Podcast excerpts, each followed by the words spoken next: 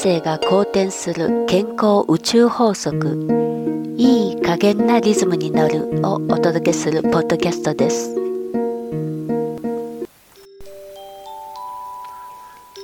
こんにちは。健康リズムカウンセラーそして市中水明鑑定士のミサオです。今日はねちょっと宇宙との関係をね見ていこうと思います。あなたは自分の体のことこう宇宙とつながってるなーなんて感じることあるでしょうか？この人間と宇宙のつながりをね感じさせてくれるような資料がねあるんですよ。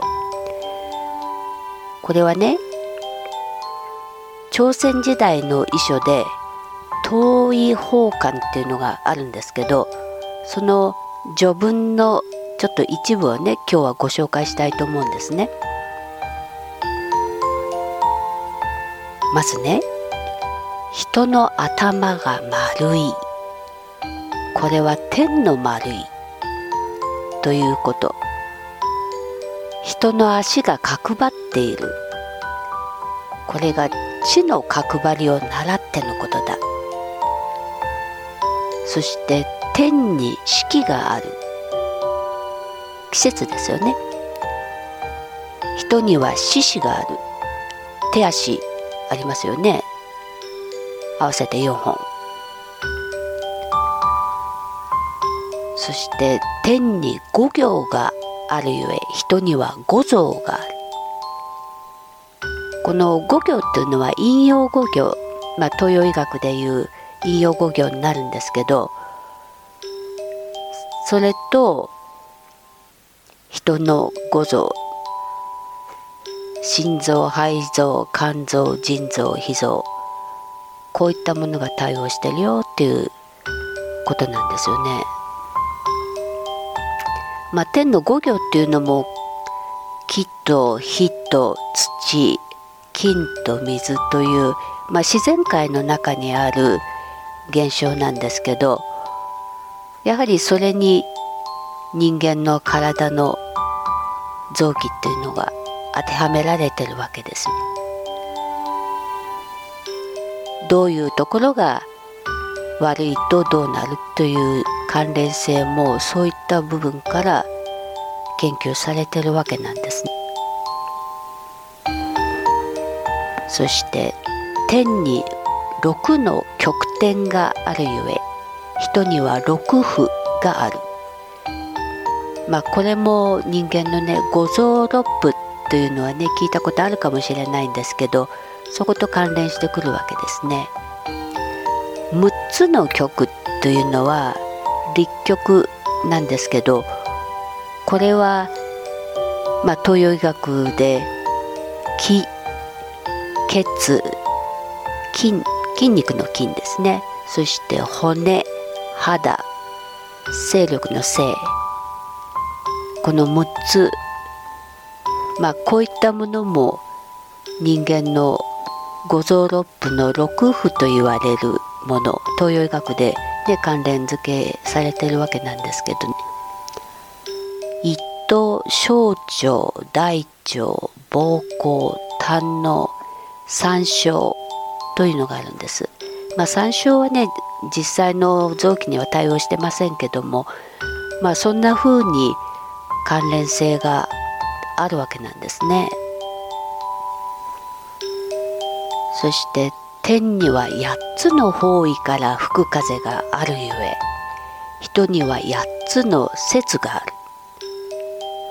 この8つの方位って何かっていうと、まあ、風水でよく使われてる八方位。これが十二支で構成されてるんです。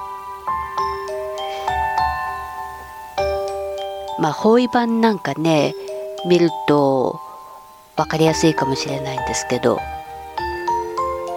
十二支っていうとね干支でねある程度はこう分かるかなと思うんですけどね。北がね南は馬東がうさぎのう西が鳥。まあその間にもね当然ね牛虎ですからこう回っているわけなんですけどこの十二支がね方位に相当してるわけなんです。でこれ四柱推命でも十巻十二支で十二支っていうのはくっついてくるわけなんですね。これも十二支のそのままのやっぱり性質とかももちろんなんですけどそれ以外に方位もそうだし時間の割り当てなんかもこの十二支表現されてるわけですね。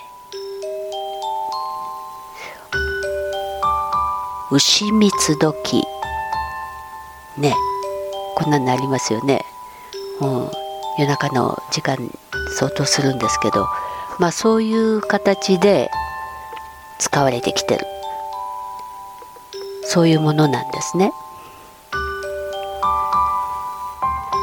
それとじゃあ八節って何かっていうと1年の季節の8つの変わり目に相当するんですけど二十四節気の中の8つなわけです。これが立春春分立夏夏至立秋秋分。立冬夏至。ねこれから春に向かってもう1ヶ月ぐらいしたら春分になりますよね。そういうふうなこう季節の変わり目ですよね。それも8つに分かれてる。うん。っていうことなんですよね。そして天に9つの星があって人には9つの穴がある。ね面白いですよね。こう大地を中心に回転する、まあ、9つの天体で考えると日天月天水星天金星天火星天木星天土星天恒星天総動天まあ句点9つですね9つの天体が相当するわけなんですよね。人間のじゃあ 句点って何かなっていうと人の9つの穴っていうと口両目両耳。両方の鼻の穴ですね。そして尿道肛門。この9つの穴があるということなんですよ。面白いですね。そして人の12の経脈は天の12時を習うこの十二経脈っていうのは壺とかでも使われる部分なんですけど手足にそれぞれ陰と陽の経脈の流れがあるわけですね。でそれに体の中の臓腑がつながって合わせると12本つながっているわけなんです。それが体の気血の巡りをね保っているということですねそして天の十二時ってまあ一昼夜これは今のね2時間を一時としてまあ江戸時代なんかだとねずっと何時だっていうのをねよく耳にしたことあるかもしれないんですけど武の国とか辰の国とか馬の国とかねありますよね。